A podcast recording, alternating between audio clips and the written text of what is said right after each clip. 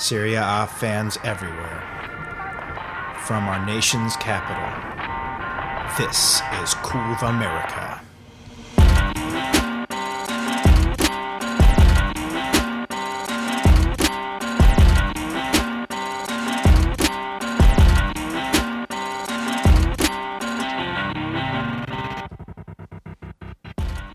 Welcome back, Curva Americans and Podcast Paisani. I'm Chris with Marco.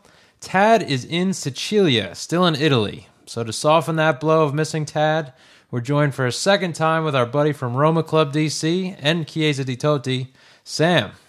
How are you guys? I'm good. How you doing? All right, Sam, welcome back, man. Thanks for filling in. It is a pleasure to be here in Tad's house without Tad. With Tad, yeah.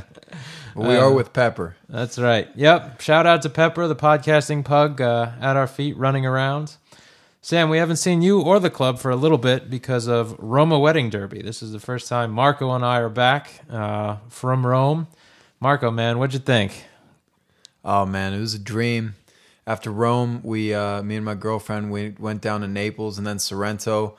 Uh, man, I was it's like literally living inside of a like a desktop wallpaper. You know what I mean? it was perfect and uh, a little loopy today at work. People try to like bombard me with work, and I was just like, honestly, not today. No not siesta? today. Still on Italy time. I'm I'm right there with you. It's still taking some time to uh, adjust back to American pace of life. Hey, fellas, for everyone here stateside, what was the best meal you had? I got this one. So, uh, as all meals that are just the greatest ones, um, we were walking around. We had a few first timers in my group that I stayed with in our Airbnb, and uh, we were in Trastevere, which is uh, across Nice. the Tiber River, and uh, just this small spaghetti place that was not near anything in particular in Trastevere. It was just on a, a quiet street that we sat down for lunch. Those are the best ones. That's ex- exactly Yeah. right, man. That's that's how it worked, and it was just awesome. Was Nonna in the kitchen? I don't think it was anything like that. Uh, one of those places, but uh, definitely some some uh, old owners walking around, uh, and and just some table wine. Nothing special, but just just the best pasta. It just tastes different over there. It's just crazy. I got some cannelloni at this place called Vanni, which is kind of a more upper scale place. Kind of. I mean, they have like a nice brunch uh, that, or like a buffet that you can go to. Had some cannelloni there, and then I went to a. Las- I got this lasagna at this incredible spot that was similar to what uh, Chris is talking about. You know, kind of in the back alley of a place in Trastevere. Place was awesome. I got a lasagna there. It was just so good, man. I just, I'm just, you know, Yeah. so sad right now. Well, I, I went and got Hungry. Chipotle. on the Chipotle. All That- right. that- I was yeah, gonna that say you that didn't get was some cool. some Stouffer's lasagna. to- No, to- no, mate, no. I uh, did get uh, did get some Trader Joe's reheatable food though. there you go. Yeah. Yeah, All right. Chipotle man's good every time. Hits the spot. Well, I'm glad uh, we didn't miss too much of the food stuff here in the states, but uh, the Derby itself, man. So we went with uh, Roma Club DC. I said on the last intro, last week's podcast, for all our listeners out there, if you have a a uh, supporters club that you can go with, I saw uh, Milan Club New York. I think uh, was was at the game this week up in Milan. Just an awesome experience. So just being able to shout out the anthem with the guys, it was it was really cool. So, Yeah, almost brought tears to my eyes, and we got to see Totti in what could be his last uh, derby. You know, but we'll see what happens with that. A little foreshadowing for the discussions up ahead. Yeah. it was an awesome experience. Uh, not such an awesome game, and uh, honestly, the Tifosi were a little bit off too because they were protesting, but. Right. Look, anytime you're able to make it to a Roma derby and you're a big Roma fan, it's uh, you know it's definitely one of the highlights. Yep. No. Uh, just you. You got to do it if you, if you have the means. By all means, just just go check it out.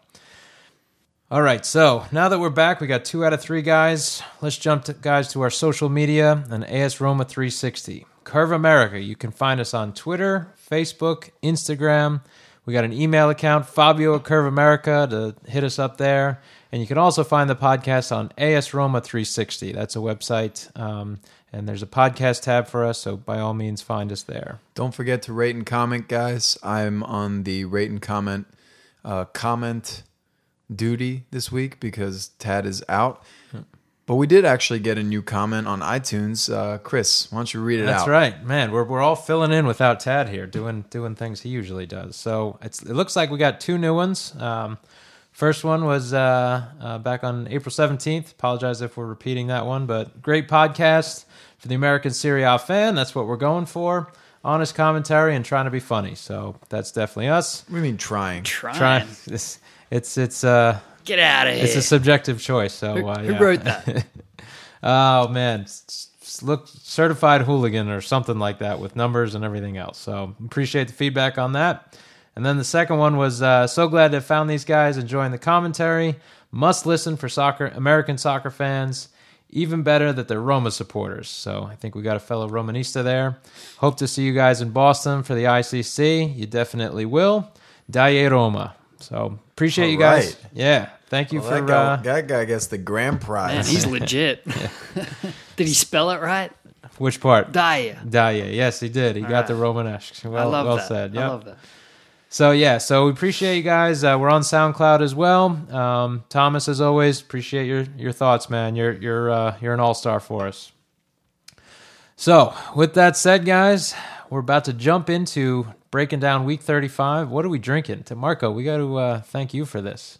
Yeah, well, I, w- I was tired of looking in Tad's fridge and not finding any beers. like a true scavenger, I was I grabbed some beers out of my own fridge this time, and uh, Sweetwater going coastal with the IPA with pineapple in it.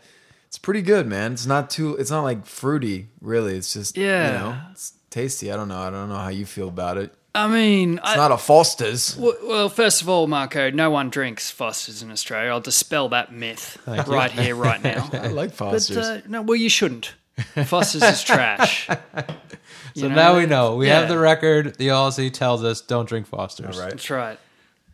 I should go now. Yeah. My, my public service is done. Thank you, sir. Yeah. So you're drinking a Budweiser, it looks like. We can give you advice on beers that you shouldn't be drinking. Yeah, yeah.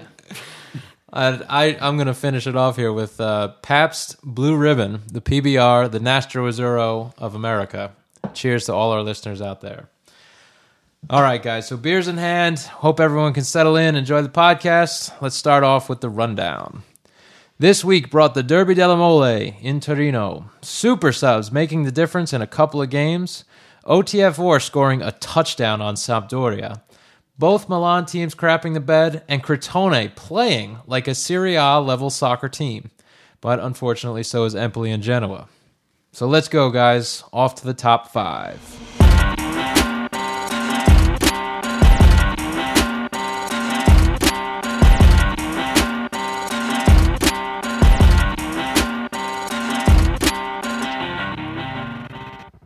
All right, up first, as always, the entire season. Juventus, Torino. We got our Derby game. Derby della Mole. This one finished 1 1. And Higuain puts a cherry on top of his week in this one, guys. Marco, you got this game. It's true, man. He's at it again, and this time he gets subbed in late and pulls the result uh, every single time. I mean, me and Sam were talking about this early. The the stats were not really reflective of the game. Uh, it was back and forth, and actually Torino, for the most part, you know, they really could have gotten a point here. So, look, the game starts out with Juve spraying shots at Joe Hart. I mean, it goes on the whole game, especially later on in the game. We'll talk about that in a second. But look, after a poor season, Joey the Heartbreaker, he's got a good game this time around. He could have well have been man of the match as well. Uh, but the scoring starts with Ljajic. He gets a sick free kick. He puts El, to- El Toro ahead. I mean, look, he takes his free kick in the second half. It hits the corner of the U9, Yeah. and Neto's standing there scratching his head. He's like, man, I come in one game a year, and this guy Yeah. literally puts the ball in the most impossible spot. Like, you, feel, you got to feel for the guy, right? Yeah, that's, that was top shelf. Got to give him the golf clap for that.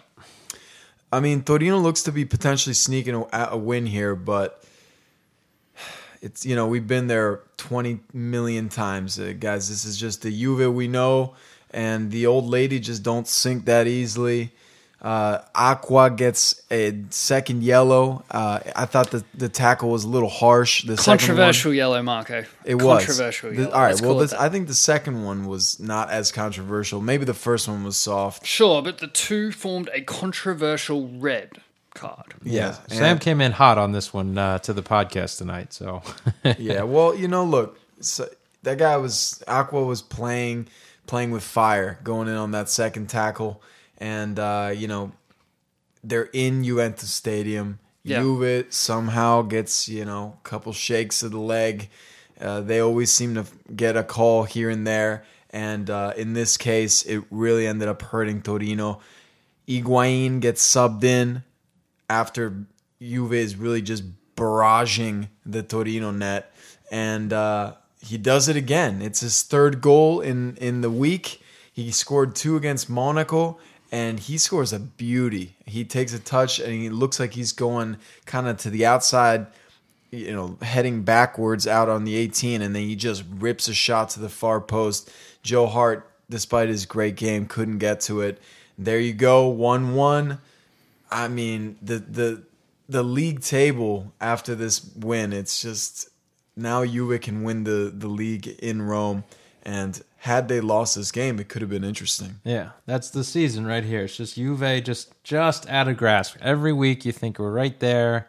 They've given up points this this year. I mean, we've had chances to catch them, and uh, it just you get little things like this. They snag a point when they when arguably uh, uh, they shouldn't have. So Yeah, I, I got to say, first of all, the goal by Higuain that was legit. I mean, they're a championship team. That's why they're knocking on the door in 91st minute. Like, no one would be that surprised that he can execute on that final play. But what I will say on behalf of all Serie A fans is that it doesn't help when they have an extra player on the field for the last 30 minutes at home. I mean, you had to have been confident that you know Toro could have got the points with this. They're they're leading for not like right up till the 90th minute, and having a player as influential as Acquah getting that red card that killed him. Like that, Yeah. that absolutely killed him. It took all the momentum away from him, and I I don't know. For me, I thought it was harsh. He got the ball. I, I thought that was an okay tackle. Yeah, it's just the way his back leg was was that was it. The back leg got the foot, and it looked. He sold it. He, he went down and he sold it. But hey, look, man, Miha was on your side with this one. He Yeah. got he got kicked out of the game. But look, you know, this is just a continuation of an amazing week for Juventus. Let's talk about the Champions League game. I was watching it in Sorrento, beautiful, beautiful town. A couple Juventini in the in the in the bar. It was an English bar. Um, but I got to say, I was cheering for Juventus as well. You know, don't tell the rest of the Roma fans in the world, but with that, you know, two away goals in Monaco, it really puts them in the driver's seat for the return leg. They got to be careful because Monaco is honestly nasty. I mean, this is the ultimate FIFA team. Yeah. They got friggin' Bernardo Silva, super slimy, you know, left footed guy, really tricky on the ball. Mbappe. How do you, how do you say it? I don't know. I was going to say Mbop, like Mbappe? the, you remember Like the that song? Yeah, Yeah, yeah, Hanson? the- yeah, Yeah. yeah, I was around in the nineties. I mean, he's he's 18 years old, but he's plays like he's like 28. He's So, got a yard of pace on anyone who steps on him. So. Falcao. uh, I mean, it's a dangerous team, but you know, I gotta. Well, that that's what was so impressive about them taking away the two points. I mean, it was just a masterful, disciplined performance. They went in there, they showed the street smarts. I mean, this isn't Juve's first rodeo. They've often fallen short in the Champions League, and I tell you what, my hat's off to Allegri. He really got them playing the perfect brand of football, and to shut out Monaco at their home stadium. That you know, well A- done, After shutting out Real too, right? I mean, Barca. uh, Barca. Sorry, uh, Ah, same sort same thing. But Same. after after shutting them out too, I mean that's that's really good for Serie A. I feel like because Yeah. if we're shutting down big teams like that, Well, I always feel like I'm always harping on about man this Juventus team, and like uh, a lot of people that don't watch the league, they probably you know don't get it. Think, oh yeah, the rest of the league's just trash. But this just goes to show that this Juventus team, they're they're fantastic. And I mean, more than anything, Dani Alves, man, this man Oh, is yeah. immortal. Yeah. He's so good, and the balls is two assists this last game to Higuain. Yeah, we're talking about Higuain scoring this, you know, beautiful tie, tying goal against Torino, but the two finishes he had uh, against Monaco were clinical. Again, Dani Alves with the perfect balls and you know one back heel and one perfect lofted ball to the back post. Look, they've only given up two goals the entire competition and we talked about already similar to Italy when they won the World Cup, you know, like they're just on a roll. It seems like a Real Madrid Juve final is imminent, especially with Real just waxing out Atletico in that first game. It's going to be a really good final if it, these are the two teams going. And again, I think that Juve is in the driver's seat right now. And I like that. I mean, Juve, like we said, representing Serie A. We have to compete against them in our league. I think that's good for the league that all of Europe sees how good Juve is. I will say one thing that's cool about you is that they got a lot of Italian players. You know what I mean? Yeah. It's like Yeah. they're a top team in Italy, but they got all Italian players in the defense, back. that's yeah. Couple It's the, solid the national team yeah, really. A couple solid players up front or in midfield, um, and so they really do represent Italy. And uh, you know, I would love to see more Italian players on on the other teams as well. And again, that's that's one of the cool parts about Juve. So uh, onward to hopefully the Champions League final, but this second leg will be interesting because I think that Monaco's going to, you know, basically throw everything with the kitchen sink at them. Two What- words, Marco. Juventus Stadium. Yeah, That's right. That is why they will win this. They are just impenetrable at home. I just had a question being in Napoli, right? Uh, what was the reaction? Do you find Napoli fans when you were there willing to cheer for Juve for the Champions League, or uh, did they take the same approach, or they were truly just Juventino fans and that was it? I think that uh, being on the podcast made me a little bit more bipartisan. Uh, but when I was at the uh, restaurant one night, I, I said to the waiter who was a Juventino, I said, "Hey man, I'm a Roma fan, but Forza Juve for Champions League." And then the other waiter goes, "What was that?" Yeah, And I turned to him and it's like, I was like, well, uh, who do you support? He's like, I'm a Napoli fan. Never Forza Juve, never. Never. And I was just like, come on, man, just for the Champions League. He's like, not even for the Champions League. I can't believe you're you're cheering for Juve. And I, I for a second I felt bad, but I was like, come on, man. Yeah, right. I mean, that's representing Italy. You gotta. I don't know. I I get both. I get. Yeah, I it's- honestly it's get both. complicated. Yeah, it's it's complicated. Yeah. But uh, anyway, Maybe if it was Milan, Yeah, I think it'd be easier. Well, I Yeah, think right. it's also because of the the fact that they stole Gonzalo Higuain. Yeah. So That's true. Yep, that hurts a little deeper in that area. All right, so we got Juve first place as always, 85 points, and we got Torino in ninth place with 50 points. Up next, we got arguably the game of the week. We've got Roma and Milan. This one finished 4 1 in Roma's favor. Guys, this was a fun game to watch. Um, you know, of course, we're Roma homers, so we're going to say that. Uh, but they were really attacking. It was like they, they just had a major chip on their shoulder after that embarrassment of the Derby loss.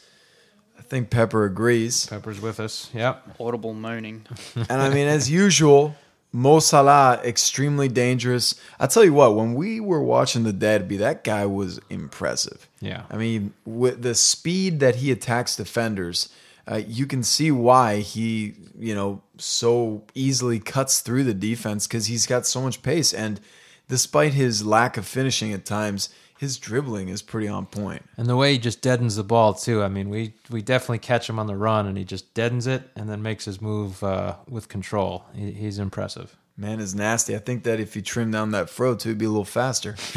so I mean, again, being super dangerous. Uh, he helps create Dzeko's first goal. I mean, they actually do like a double one-two, and then Dzeko right foot curl to the U nine. Beautiful goal. I mean, he could have had a couple of those in the derby if it weren't for the goalie being a freak of nature that game. That goal was the sort of Dzeko confidence goal. You just, I don't know, like that shot just doesn't go in for him last year, nine times out of ten. But Yep. yeah, this weekend, bam, goes in. Yeah, The- different bowl game. Exactly. The two games, man, but seeing him live in Rome last week, oh my God, just he was awful. Yeah. He was so bad. He's bad. And then this game, uh, just a different player. I mean, well, he was bad, but he still had chances. You know, like Right, right. I mean, the the OTFR goalie made an incredible save in the second half. Um, but then he scores his, his second goal. Uh, he heads home a Perotti corner, and he takes Roma to the halftime with a 2-0 lead. Guys, that's Dzeko's 27th goal. He's two goals away from the Roma single season record. That's right. In the same sentence, we just bagged out a 27 goal striker, I know. saying he's I not know. doing enough. I know, man. Chris is still not convinced. I'm telling you. Because how many of fans, how huh? many of those goals are just little? They just it went off his body and went in. Uh, you he's know? got to get there though, Chris. I he's know, got to get into that position. Yep. It's a little more of the same in the second half. Uh, Roma continuing to attack the goal, but then Milan pulls one back with Pasalic, the youngster. He scores a header off a corner. Ball kind of like goes to the back post, and Juan Jesus fudging his marking duties. Just Jesus, Jesus. Yeah. Huh? Is that what you were saying too, Well, Sam? I, I think Jesus was looking around at some old mates of his in the San Siro. And, Yeah, uh, I don't yeah. know what the hell was going on there. Yeah. Pasalic, I mean, he got that goal, but he still needs to get his shape up. That man's wearing a helmet on his head. It's it's pretty scrubby. But then uh, you know, Shar Shar Binks gets in. He gets subbed in. That's like a really nerdy Star Wars jokes. I, you like that?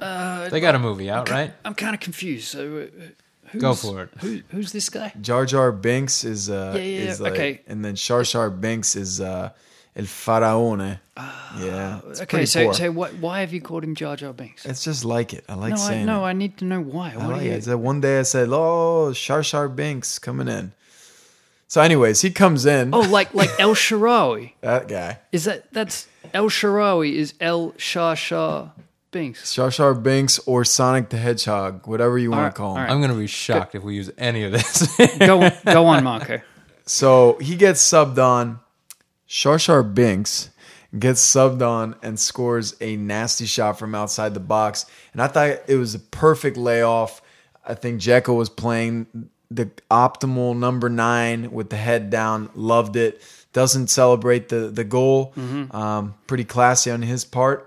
And then De Rossi scores a PK that honestly I don't know how it got by Donnarumma. Despite it was just a trash PK. We all saw that. Same kind of thing as in the OTFR game, right? I Yeah. both both PK shots were kind of just dribblers that found them found their way in, but not impressive.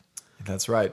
But speaking of Donnarumma, this guy, he upped his stock once again. Yeah. This behemoth child is ridiculous. He's still 18. Is he 19 yet? The saves that he was making, the one he made against Perotti in the first half, I mean, that thing was legendary. This guy is the next biggest thing, and I mean big. This guy's huge. Yeah, what what impresses me is his footballing intelligence. He gets to plays before they get out of hand. You know what I mean? Like, you know how you get some keepers that sort of stay back. Yeah. I, I think Szczesny's guilty of this a lot. He oh, doesn't yeah. come out confidently. You don't see that with Donnarumma. Yeah, he he's making the correct call early, and Yeah. like you know, he's 18 years old for God's man. sake. It's no, it's fantastic for the future of Serie A. Yeah. I hope Milan gets him. I hope they sign him.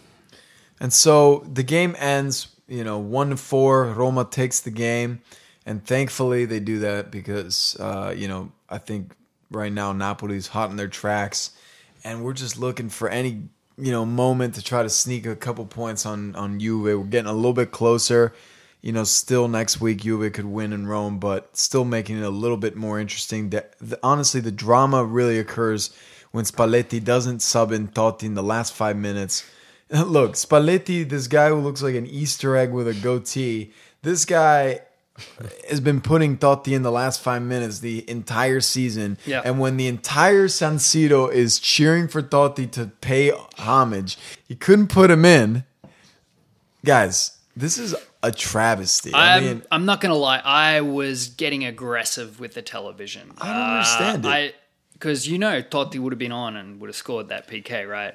Yeah, he would have scored the PK, but Like- more more than anything, he would have gotten a standing ovation at one Yeah. of the biggest stadiums in the world, and definitely in Serie A.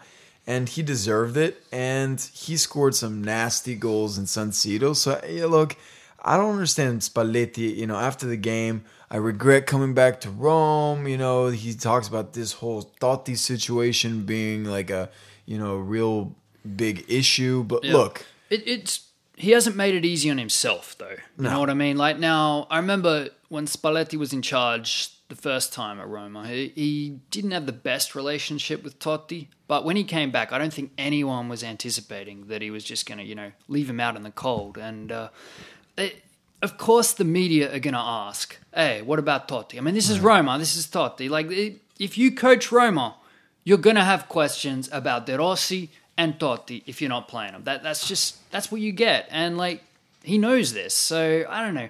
I I can kind of empathize. Like he doesn't like being second guessed, and it's not an easy job being coach of Roma. But I tell you what, it it comes with the territory. And that that's for me. It's I'm with Spalletti in that team first, right? Uh, Jimmy Pallotta said that today. I'm fully on board with that, and so I give him give him that. Sure, right? but the, the counterpoint to the team first comments that I hear quite a bit from uh, non traditional Roma people, and I, it, Totti gave up a lot to play for Roma, right? He could have won trophies with any team in the world, but he stuck to finish fourth and fifth with Roma year after year. And so, well, that's what I mean. anyone breaks the rule of team first, I think it's, yeah, Francesco Totti. But that that's where like this game Spalletti loses me, right? Because I, I sent this around in the group. 78th minute, we go up three one, pretty comfortable even Right. for Roma standards, right? 84th minute, so like six minutes later, we're we're have our final sub with a little bit left in the game. I still feel pretty good, even as a Roma fan, that we're going to win this game. And we bring on Paris. Paris. I, I just don't understand that. That Yeah. There was an opportunity there. Yeah. The game wasn't in question, and still even tactically, you could take off Xhaka and you could have Totti providing bombs for Yeah. the wingers. Like I- that, that's a fine tactical move. Yep. And like, do you really need him to be tracking back to centre back? I don't think you do. So yeah, So the that's what- tactical argument. It, It Yeah. doesn't fly here Nah. for not for this game. You could have brought him on on this one, but I, I usually side with with uh, team first. But this this just didn't feel right. So with that uh, in mind, I guess um, you come to Totti. Is it we're just going to be a showdown here between uh, Spalletti and Totti on who's because Totti still hasn't said I'm definitely not coming back next year, right? That's just kind of a meatball hanging out there. Yeah, I think he's done. Un, you know, unfortunately, that's just. It'd be weird at this point. I think if he came back again, it, it would feel like it's just like, just drawing it out one more year. I- Right. uh, you know, I think the team is ready to move on, um, and I say that with a heavy heart because obviously I love Totti to death. But you know, he is. He does take up wages. He does create kind of a drama. There's that thing like big players you know, aren't going to come knowing that they're playing second fiddle to a guy who's 41 years old. You know, no matter what they do, and it's just a it's just a fact of matter. Like imagine, hey Ibra, you know, you want to Yeah. come to Roma? It's like You want no number ma- 10? can Forget it. Yeah, you can. right. You, yeah, you want number ten? Forget it. You want to score 40 goals? Well, you're still not going to be the the man, on, big man on campus. So it, you know, Totti does create barriers, but all that being said, Sam just said it himself. He gave so much to the club. You know, I, let's let's do this the right way. And yeah, again, I just feel so sad that he didn't get that standing ovation at San Siro because he deserved it. But no, he's not going to be back next season, and uh, I'm looking forward to him being part of the dirigenza. I, I, it's not new, right? I mean, we see. I wrote in the notes here, like Jeter doing the whole stadium walk off tour. That everyone's giving him a gift. yeah, David Ortiz had to do it with Boston. Like, Kobe Bryant. yeah, exactly. Kobe Bryant did the same thing, where we're just like saying goodbye to a legend, but they're not. Steve Waugh, Yeah. Australian cricket player. Thanks, yeah. Sam. Yeah, that was. Um, that's, that's for all the Indian fans out there that listen to the pod. So yeah, man, I, it's it's it's a shame to see legends go, but uh, what do you guys reckon about the uh, midweek statements of um, Monchi, the new uh, sporting director Yeah, for I- Roma? Do you, do you reckon that was just a slip up, or like the media were putting words in his mouth? I think the administration wants to force hands here. That's Yeah. that's what I think's going on. So Yeah. We'll see. Uh, drama unfolding, unfortunately, with our club. Um, Roma in second place with 78 points, and Milan in sixth place with 59 points. Still hoping for that last uh, Europa spot, but um, you know they're they, they're not they're not making it easier on themselves uh, with a few remaining weeks here. Up next, guys, we've got Napoli and Cagliari. This one finished 3 1. Napoli takes second place for a day, but then still up end up in third by the end of the weekend. This game's in Napoli, and it takes two minutes, guys. Just two minutes for Dries Mertens to grab his first goal in the day. He runs into the six yard box for a tap in. Nice little birthday present for himself on his 30th birthday. He looks like he's about 12. Yeah. well, He's He's like the body of a 12 year old. He's like five two. Yep. He's aiming for 30 goals this season, what he was saying all week. Yep. Uh, and uh, he is going to get it because uh, in it's the it continues. His his show continues in the second half, just outside the 18 yard line. Uh, he nutmegs a defender, and it didn't look like a good shot. But the Cagliari goalkeeper Rafael doesn't see it after the nutmeg. It's two nothing's Mertens, two nothing Napoli, and as Marco just said, 30 goals for the new 30 year old on his birthday. So You guys reckon Napoli can hold on to him? he's he's the last one, right? It's- Yeah. Everyone else is signed, and uh, yeah, his contract's up. yeah. Um, if Sarri stays, why not? Right? Yeah, fair point. He's, he's been one of the form players of Serie A this year. I don't think so. I think that you know he's going to watch how his fellow countryman uh, Hazard has been doing in the Premier League and think I could do that too. Make Yeah. make a little extra money too. All right. Um, the only thing I want to mention with uh, Cagliari, they did get a crap goal at the end. It was just Napoli sleeping on a breakaway, three one. But guys, the story for this one uh, for Napoli this week, now that we've discussed that they're in third place already, Napoli and Tinder have struck a partnership. Have you guys seen this? No. I did see that. This is I fantastic. thought it was so funny. Did you guys you saw the commercial with Milik? Oh, I put it out on Instagram. It's out on Curva America's Instagram. Arik Milik. It's it's basically him sitting in a chair, uh, and this is the quote: "Is just he's back on the pitch and back in the game." Back in the game. So I guess the way this works is, if, It, it must be so hard if you're a professional footballer in Naples. I mean, Yeah. who on earth would want to go out with you? I just don't understand. Exactly. Back in the game. exactly, Do you reckon he like does his own texting, or does he like he's get got a, someone he's in the got club? someone. He's got an Yeah, assistant yeah. for that. Yeah. well, apparently, it works is uh, if if uh, you swipe right on his profile, which I think I'd be a little weirded out if I saw something pop up on Tinder of, oh right, Arik Milik is in my Tinder Tinder chart. I don't know. I'd go on a date with Miller. Yeah, right, right. Uh, he is a footballer. But uh, if you swipe right on his profile and he likes your message that you send him, then you could meet him. So, and then he finishes off by "Must love Napoli." Wink. And there's just no punchline here. I just think this is absolutely fantastic. He, he says it in English, and uh, um, Tinder thing. Uh, it just reminds me of Rocky Balboa and Rocky Two when he's shooting the commercials for Beast aftershave. In the morning, I splash it on, and it makes me smell manly. I, Marcos may not get that, but I'm hoping Sam. Smeel? Yeah, exactly. That's actually in the movie. They say smell. Yeah, it's like the whole point. It's a- Yeah. Oh, you too, huh, Sam? Jeez. Hey. So what? What do What? you guys do on your free time? You just watch classics? classic movies? Yeah. So guys, the question for you is, uh, what do you think of this hookup collaboration between Napoli and Tinder? think uh, it's a, I guess it's a good way to get more fans. And we maybe? got we got Sam's answer that you'd go on a date with Milik. Oh, one hundred percent. I I I think it it works. I think uh, yeah, like also I think Napolitanos are crazy enough to sign up just because Just some for that. football team is Right. doing it. Yeah, Right. I one hundred percent think that's All I'm saying is that he better be buying. Yeah, I like that. I like that. He's buying the pizza margarita. That's right. Well said. All right, guys. So, uh, all kidding aside with that stuff, the remaining games for uh, Napoli here.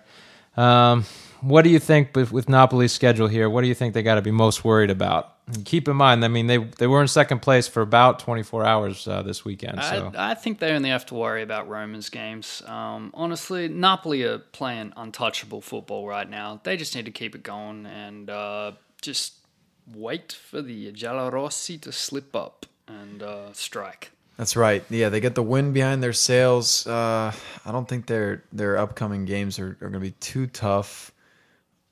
Okay, so they do have a couple uh, tough ones. They got Torino this weekend away, and then Fiorentina at home, and then Sampdoria, which after this OTFR game uh, this week, I don't think anyone's got to worry about them. But Torino and Fiorentina, those are some tough games. Sure, but those teams have nothing to play for right now. Napoli do. And and except Second- messing up Napoli's schedule, which might be some motivation there. Okay, okay, but I'd still think Napoli should be heavily favorited going into those matches. Yeah, they'll be okay. And they have the wind behind their sails. Uh, again, you know, it's it's all in Roma right now, and Yeah. uh, next week we'll be telling. One more thing on uh, social media with the uh, Napoli Cagliari game. Uh, Francesco Totti gave Marco Borriello uh, one of his golden. I saw that. Yeah, one of the golden boots. Some of the golden boots. That's Yeah, was- right. showing it off on uh, Instagram. It was nice. Yep, like that a lot. Um, all right, guys. So we'll see if Napoli can squeak by and get that second spot. They're in third place right now, just one point behind Roma, seventy-seven points, and Cagliari is all the way down in thirteenth place with forty-one points. Up next, we've got the football score. This one is OTFR and Sampdoria. OTFR scored seven seven goals to Sampdoria's three. And the headline for this one is What in the hell is going on? OTFR continue their amazing form, plundering Sampdoria to the tune of seven goals to three. Go ahead, Sam. Yeah, this game broke all kinds of records. Now I'm not going to go into details of every single goal because there was goddamn ten of them. Keita Balde opened the accounts of OTFR in the second minute, and he got a penalty shortly after when Skriniar hauled him down as he was clean through on goal. Skriniar. Skriniar, the Sampdoria defender, was then shown a straight red card, and that was basically it for Sampdoria. They were a man down, Immobile slotted the penalty, but then something amazing happened. The Genovese scored, and they pulled a goal back through Linetty to make it look like, hey, we might actually have a game here. All right. Unfortunately, that just made OTFR angry. Hoedt, Felipe Anderson, and De Vrij all scored before halftime. what do you reckon the halftime talk was in Sampdoria's dressing room in halftime? Don't embarrass me. Guys, you know what to do here. Close your eyes and lose. Well, they did just that because uh, shortly after halftime, Lulic got on the score sheet, and then Immobile, ugh, Immobile scored again to push it out to seven to one by the 70th minute. Thankfully, Fabio Quagliarella Quags. Quag, quag, quag made the scoreline look a little bit less heinous for Sampdoria, but geez, that Yeah. was a brutal game to observe. Yep. yeah, it was bad. I mean, OTFR right now, what was it? Six, three, six. All right, so 16. My engineering brain is counting 16 goals in three games. Is that correct? Chris? Sure, Yes. sure. Let, let, let's agree with that. Until Very we verify impressive. next week. Look, guys, they got Keita Balde right now. That well, you know against Roma, he was just He was awesome. all over the field, and was he's awesome. been scoring at will. You know they can just kiss him goodbye at the end of the season. I think he's going to be going, moving on somewhere. And uh, you know when Felipe Anderson is in there and Immobile is scoring, these you know this trident is probably the most Yeah. one of the most dangerous ones in Serie A right now. So I think that uh, you know they're they're way too far out of uh, from Napoli. They're not going to get into Champions League, but man, they're definitely playing like a team that could do work in I, Champions. I got to tell you, it's it's actually a damn shame that they've left their run so late because the or the it's not a damn shame. Well, the the form they're showing, it would be good to have you know a team like this playing like that the whole season. And you know, I think Inzaghi's done some fantastic things with OTFR, and you, yeah, like if you're one of their fans, you got to be thinking like, is it enough to make the Coppa Italia final? Is it enough to beat Roma in the derby? Like, you could probably do more. Yeah, I think everyone was talking for them just being a sneaky good team this year, but I think you're right. Coppa Italia, how much does it mean? They definitely won in the Derby, um, but not Champions League. I mean, they're Yeah. they're a top tier Serie A team, so I think you're right. Maybe they're expecting more. Yeah, so next season, if they can hold on to Keita, then I think you know it's possible that their uh, the ambitions will be you know realigned accordingly. But I tell you what, if you can't hold on to these players, and OTFR do not have a good track record of holding on to you know their best players, then yeah, sorry, flash in the pan. So what? 16 goals doesn't matter. That's right. All right, so we got OTFR fourth place with 70 points. And we've got Sampdoria, lowly Sampdoria in 10th place with 46. Let's finish off the top five, guys. We've got Atalanta, the Darlings, playing Udinese. This one finished 1 1. Atalanta stumble at Friuli Friuli Stadium, but still managed to gain a point towards Europe. Yeah, Udinese and Atalanta exchanged blows in the first half, but overall, it was looking like Udinese was the sharper side straight out the gate. You had Kessie, Conti, and Freuler out of the match for Atalanta, so you knew that it was going to be an uphill battle. Uh, but realistically, you know, Atalanta, they're in a good shape right now. They got some clearance from uh, Milan right now to, to get into the to European spots. So, you know, I think they were in a good position for this game. Uh, Bryan Cristante opens up the scoring right before the half with a beautiful looping header from the corner kick. I mean, this is Sports Center top 10. The way he takes it, moving away from goal, heading backwards, upper 90, unstoppable. And Cristante, yet another young revelation for La Dea this season. I mean, how many do they need to have? Kessie, Conti, Gomez, who's been good for a while, Cristante, they, you know, uh, Caldara. They, you know, they already sold uh, Gagliardini. It's it's unbelievable. Yeah, there's something in the water. Yeah, they really had a great season for Atalanta. I honestly would not. I was thinking, you know, Gasperini. Maybe he's the next in line for a big job over there. Last time he had a big job was what Inter Milan, Yeah, and I, I guess Inter didn't, you know, didn't stick with him for too long. But oh, it, that three at the back, I don't think the world was ready for it. Whereas now, three at the back, that's that's a pretty good. yeah, it's a pretty common formation, and a lot of a lot of managers are having success with it. So I think, in a way, the times have caught up with Gasperini. another youngster, Stipe Perica. He's 21 year old Croatian. He scores and levels the match in the second half with a shot off his own rebound. And guys, just like Bryan Cristante, this young Croatian, he looks really strong. He's a big forward. One more year in their Serie I think this guy with some grooming, he's going to be a real big prospect. That's what I love, man. Uh, Like Udinese, Atalanta, they got these young players that just you know look good. Petagna, he is another one, you know, who I, I saw ha- there was some rumors that he might be going to Milan after this season. Yeah, he, he's class, class. He he tried to score a bicycle kick at the end of the game, but it's it's too little and too late. Pretty even game overall, and I think it was a fair result for both sides. Get some foreshadowing here. I think Atalanta, although they they stumbled a little bit to you know for their quest for Europe, uh, they got some help from the Milan sides, and they're still got the clearance. Hats off to the Friuli Stadium. Honestly, it's it's a modernized stadium now. Uh, you know, a, an example for other clubs. Uh, it wasn't completely full, but also an impressive show at the beginning. So hats off to the Udinese fans in the stadium. Um, you know, not a super exciting game, but still solid Serie A match. I didn't get to see the highlights in this one. Was it Atalanta group? Uh, their crowd pretty pretty good here. Atalanta, you know, I think in the in the away session section, showing. they they did their they did their piece. You know, quite it's quite a distance to get to Friuli from Yeah, uh, Bergamo. up in North Italy there. But uh, I, that's my story for Atalanta. I know that it's Cinderella's, but I just love how excited uh, they are in Bergamo for this team. Yeah. That all the home games are just nuts, and uh, it's it's just cool to see. So Yeah, I think we're a broken record on Atalanta. I just just hold on to just hold on to half of them, hold guys. on. Just just don't sell them a year early, please. All right, so we got Atalanta, fifth place, 65 points, definitely making some room between them and the Milan teams after this weekend. And you got Udinese in 11th place, they've got 44 points. We're going to take a quick break and jump to the middle of the pack. This week's episode of Curva America is brought to you by Sumner Furniture. Sumner Furniture are office furniture experts based in the Washington, D.C. metro area.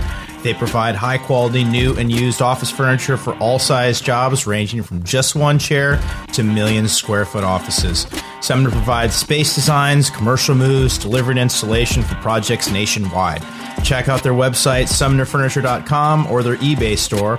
Contact them and mention Curva America for an additional 10% off any new or used office chair.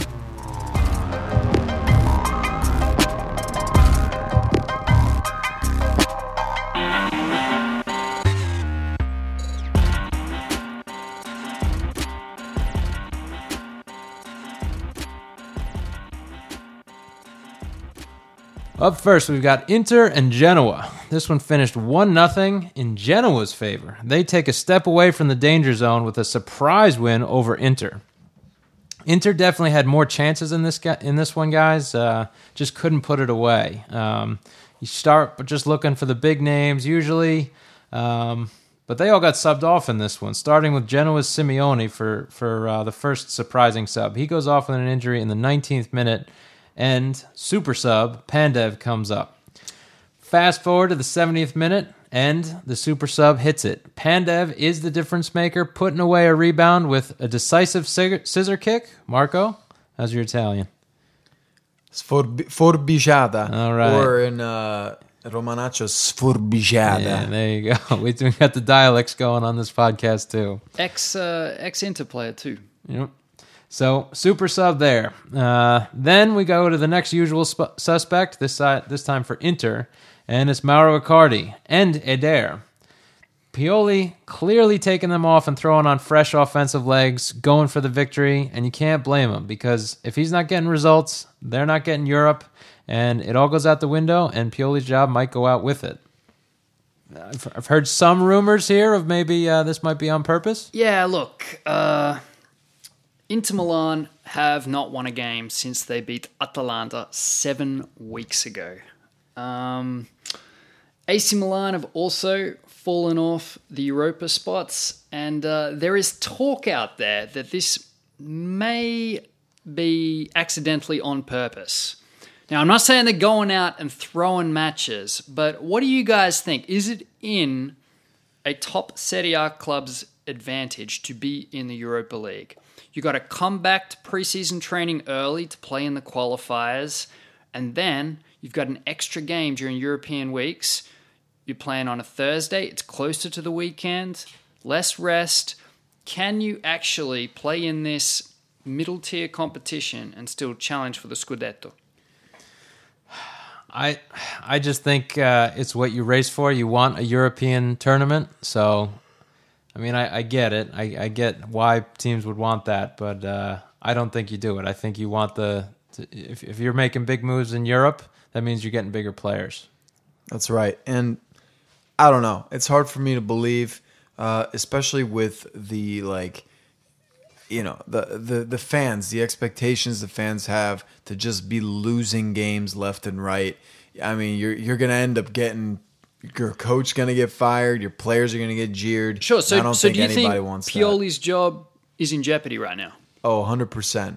I thought Pioli's job was in jeopardy as soon as they got out of the realm of uh, of of getting into Europe. Because we, we were talking Champions League when uh, when they smashed Atalanta. Yeah, we were, and you know that's the expectation. Yeah. they're the teams that the players that they have, and you know Icardi being at the top of the goal scoring charts as well. They- They expect more out of these players. They brought in a ton of players at the beginning of the season. Remember, um, just not good enough from either of the Milan teams and Inter. You know, I think they they had the better shot of the two Milan teams going into the season. Yeah, they've certainly got the squad. yeah it's just it's poor.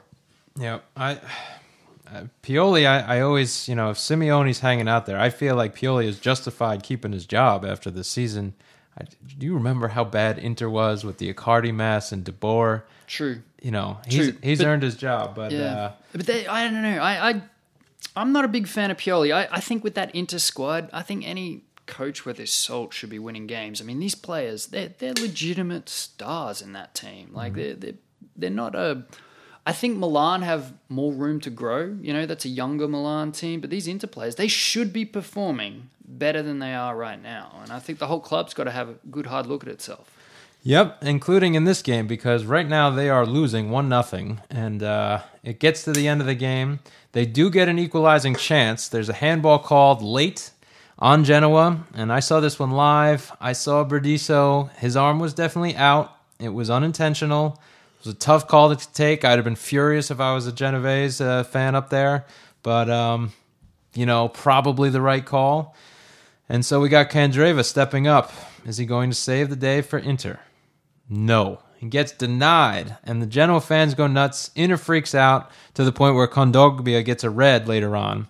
It's all said and done. Genoa holds on, one nothing, and so we've already kind of talked about this. But uh, with this result, is is is it Inter an appealing place to end up in this summer transfer? I, I think the biggest allure for them right now is hey, look, Inter is used, a storied club, and you want to go and rebuild it, right? That's why you would want to go. But and they got sackfuls of euros for Yeah. anyone who wants to come. They got new ownership. They have the money. I mean, yeah, I I think it's a sleeping giant. They can't maintain this level of mediocrity. They, they something's going to give, and they're going to explode soon. Yeah, I agree, and uh, just it's a matter of time. When a team has history, it, they, it's cyclical, and I think they're going to come back. Well, we'll see. Right now, they're sitting in seventh place with 56 points, and we've got Genoa. They're down in 16th place with 33. So they're they're almost in that danger zone race with uh, Empoli and Crotone. More on that later, but. Uh, until then, let's keep rolling on the middle of the pack. Up next, we've got Fiorentina and Sassuolo. This one finished 2 2. Bernadeschi snatches a draw with the last kick of the game as the season's underachievers draw in Florence. Yeah, it was a funny old match. Uh, Milan Badelj from uh, Fiorentina went down early with an injury, which made Sousa go to the bench, and he brought on Bernadeschi, who didn't waste much time before grabbing the spotlight as he moved forward into Sassuolo's defensive area and then must have felt something similar to what a touch would feel like of a human hand coming close to your back, and then he dove to the ground. And sadly, for all of us watching, the referee fell hook, line, and sinker for this act and awarded Fiorentina a penalty. All I can think of now is the Seinfeld. I think it moved. I think it moved. No Seinfeld takers? No?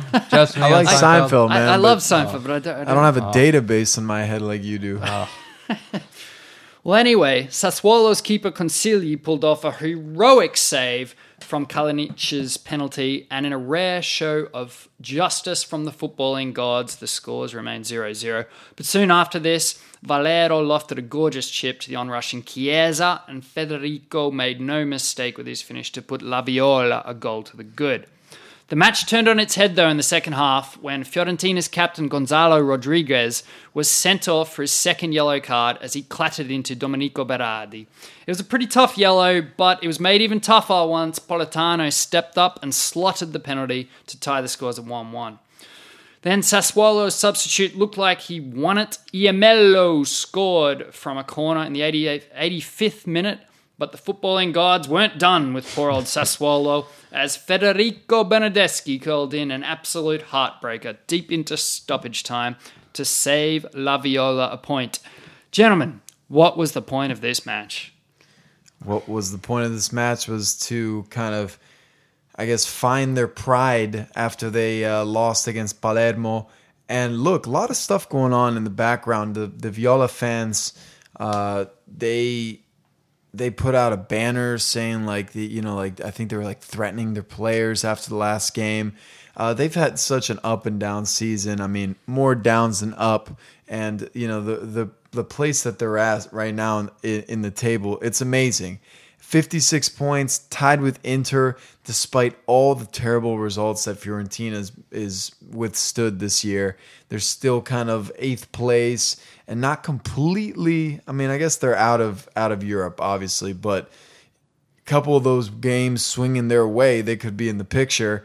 And so it is kind of amazing a team that's so talented uh, just just tying Sassuolo a week after losing to Palermo. It's it's sad. It's sad Bernadeschi goal was great, just an effortless curler uh, in this one. But uh, yeah, on the season, man, Fiorentina, La Laviola, man, just uh, Hot garbage. I'd say the only positive would be both their goal scorers are Yeah. super talented young Italian players. yep. They're yeah, if the team is going to get better, it's going to be the back on of these kids.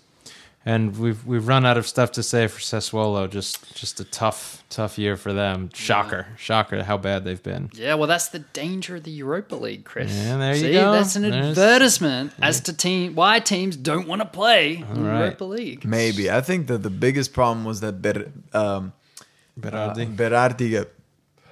The biggest problem was that Berardi got injured early on the season, and it kind of just messed up their momentum. Then they did, they they fell out of Europa League, and then Berardi took a while to get back because they got players, right? I mean, they got Defrel, they got Berardi, they got uh, Pellegrini, Politano. Yeah. I mean, they got the players, man. It's just uh, again, they momentum, morale, it, it all came down on them, and uh, just a poor season overall. I'm I'm happy to see that they're they're going to be safe though. You know, they're going to be back next season. Sam trying to get more takers on that that rumor about Milan and Inter uh, Just, tanking. uh, just putting it out there. Hit us up on social media. Want to know? Want to know if you you bite? All right. We got Fiorentina in eighth place with 56 points. And we've got Sassuolo down there in 14th with 40. Up next, guys, we've got Chievo and Palermo. 1 1 in this one. The Donkeys and the Eagles. We got an animal battle here. All right. Out for a lousy point in the game of the week, spelled with an A.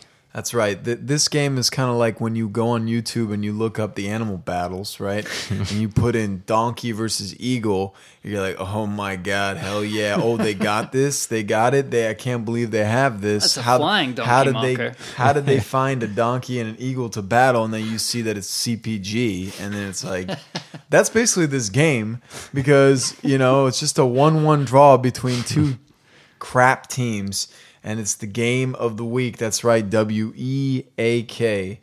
Uh, the game, uh, the scoring gets started off with Pellissier. Uh, it's in the second half. He gets his 107th goal in Serie A. Pellissier is a classic guy. Uh, I'm happy that he, he's he's still scoring. He's an old dude, uh, but this is after Bobby English earns a penalty kick uh, and it breaks the deadlock. Uh, but then Pellissier, he must be getting a little senile because he makes a big mistake off a Diamanti free kick. He kind of like headers it towards his own goals, putting in Goldaniga, and uh, it's really a ball on a silver platter. He ties ties up the game, saves a point at home for Palermo. But look, the sad part of this game is that Palermo actually had a couple more chances. Uh, it's just not the Rosaneros Rosaneros season. They're going to Serie B. You know, they're getting ready as we speak. And I think the pod should just be wishing the best to Gazzi. He got hit out of the air in the first half. He came crashing down, looked like he was in real pain. He had to get subbed out, so yeah. hopefully he gets better. Yeah, I saw that. I saw that. He was taken off with a neck brace. It uh, yeah, it didn't look good. Poor little Ginger. Sorry to hear that. Uh, our thoughts to uh, our two friends in Sicily right now, but uh, that's all we got for the, uh, the the the beautiful island down there. Well, we got we got a, a challenger right in the tattoo battle. Yeah. Uh, the the Yeah, Baccaglini, the the pre, the president of Palermo, The is all- alleged president. that's Marco. right, all That's tatted right. up with his nipple piercings.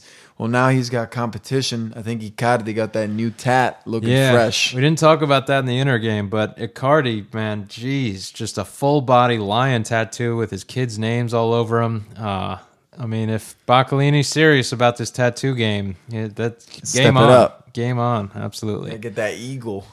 And Perotti, of course, we threw in there too because neck tattoo. Got to mention it. All right, we've got Palermo 19th place with 20 points in this one, and then the Flying Donkeys, Chievo, they're in 12th place with 42. Keep it rolling, guys. Getting more closer to the danger zone. We've got Empoli trying to keep out of it. They've got playing Bologna here, 3 1. And who wins this one? Damn it, Empoli. Empoli took this one again. Yep. Empoli stood up and said, "Screw you" to every non-Tuscan Serie A fan Crouton in the Nation. They're sticking Yeah, it to us. No, they're sticking to anyone who wants to see a close relegation race. Daniele Croce got the party started, scoring the opening five minutes, put Empoli one up. He uh, reacted quickest to a loose ball deep in the area.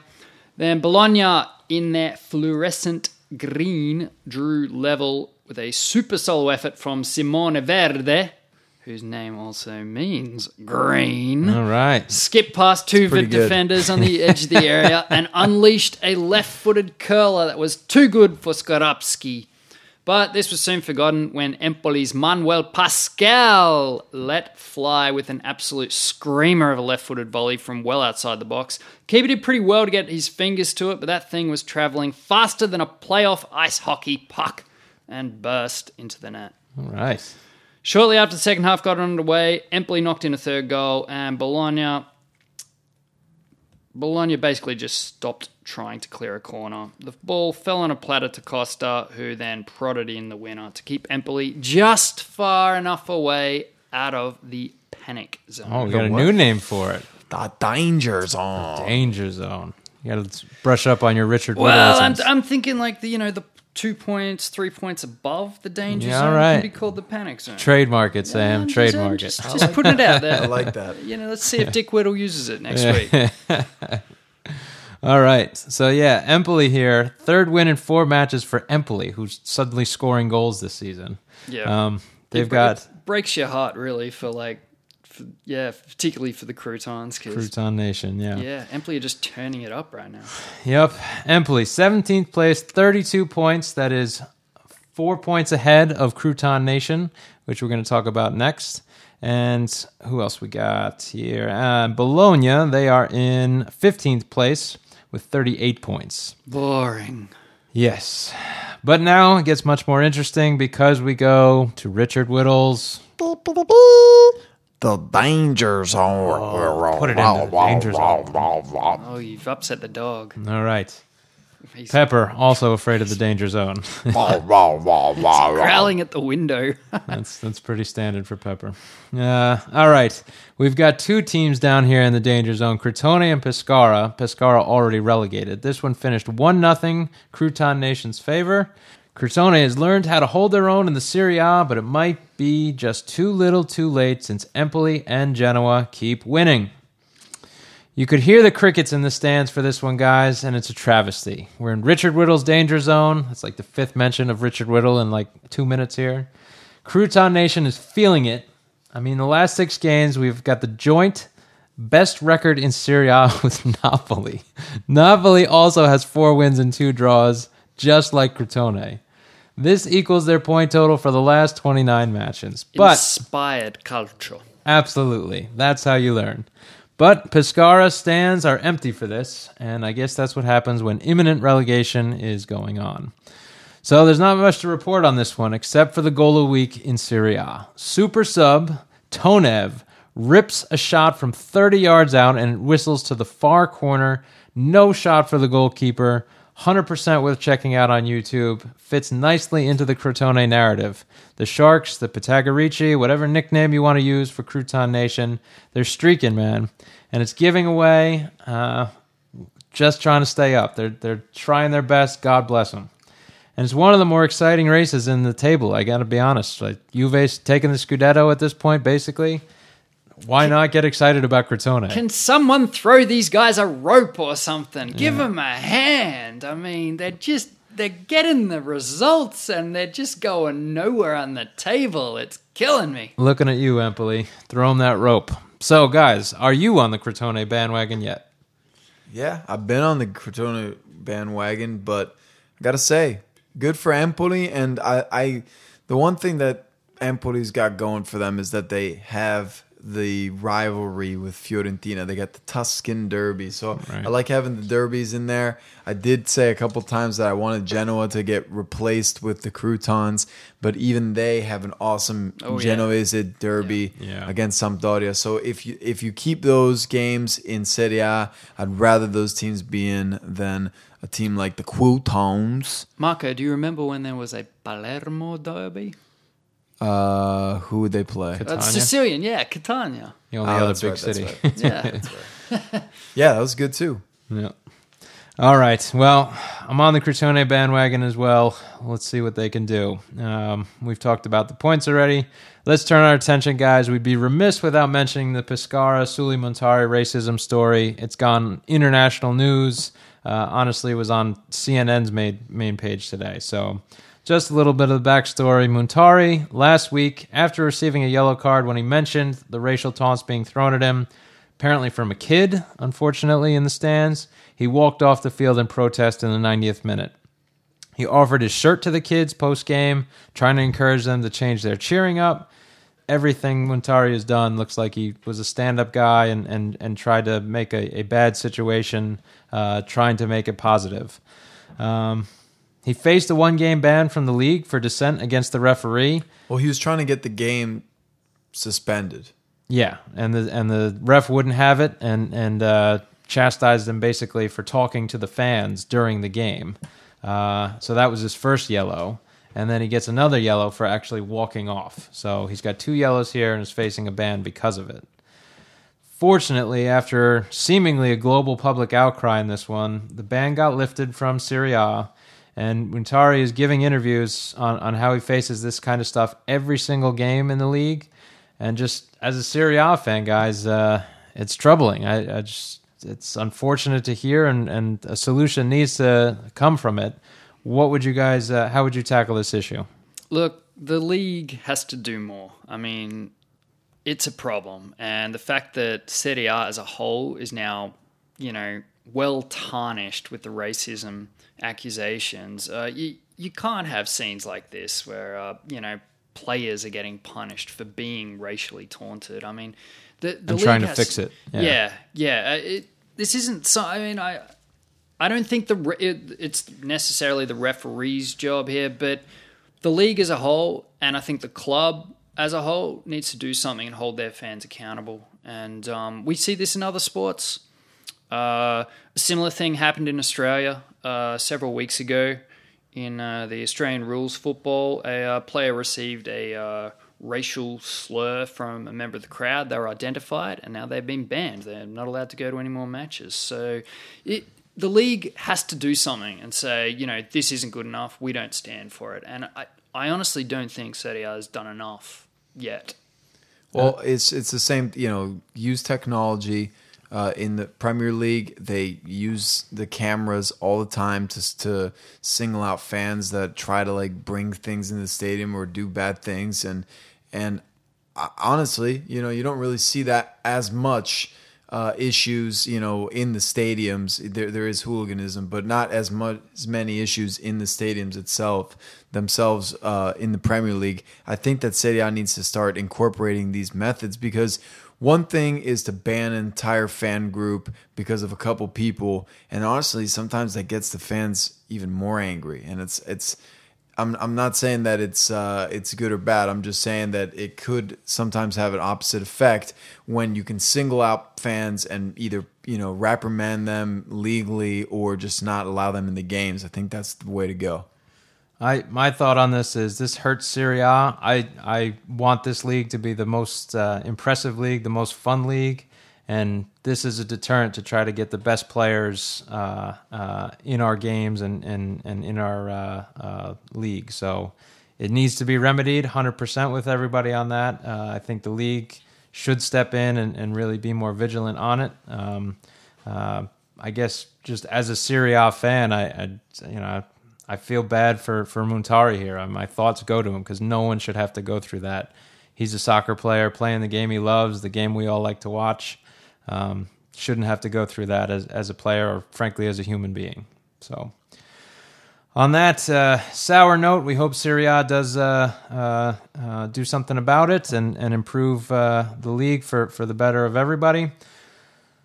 We'll leave it there and uh, wanted to just see guys looking ahead we've we've completed week 35 here what week 36 games are you looking forward to in this upcoming weekend Well, goes without question. Uh, the top two clash, Roma Juventus. Um, what Roma will we see? And will Juventus do the unthinkable and rest players? Interesting. Yeah, I don't know. I I, I think that yeah, they're going to try to win the league in Rome because they don't want to leave anything to chance. Um, that's the game of the week. I want to see this Torino Napoli game too. Um, obviously, we got one eye on Napoli, one eye on Juve, but we got to be careful. You know, we got to just get the result at Juve, and then hopefully Napoli drops some points too. Yep. As excited as I as I am for Crotone Udinese going off at nine o'clock uh, Eastern time, uh, it's it's hard not to say Roma Juve and Torino Napoli. Man, those are two great games. Uh, hoping for for some some great action in those games. So, with that in mind, uh, we should mention we've got some Roma Club DC guys who will be at the game for Roma Juve in Rome. So, hope you guys enjoy it. Um, looking forward to Tad and Leslie uh, coming back. Uh, hoping Tad joins us next week. Yeah, this dog misses you, Tad. It's going crazy, yes, man. it's going nuts. Uh, please come back, guys. Please. Uh, uh, we also want to thank Sam again for sitting in. Uh, we pre- appreciate you uh, helping us out. No one, worries, One mate. more, one more uh, shout out to the uh, football yesteryear podcast. Uh, they did an interview. Um, they interviewed me uh, over Skype about Roma Scudetto win in 2000, 2001 season. Check them out. It's a cool podcast, and they talk about all historical games uh, and facts about soccer. So check them out. All right, guys. We'll look forward to talking about week 36 next podcast. Until then, ragazzi, we say Ciao. Ciao tutti. arrivederci. Ciao, ciao, ciao.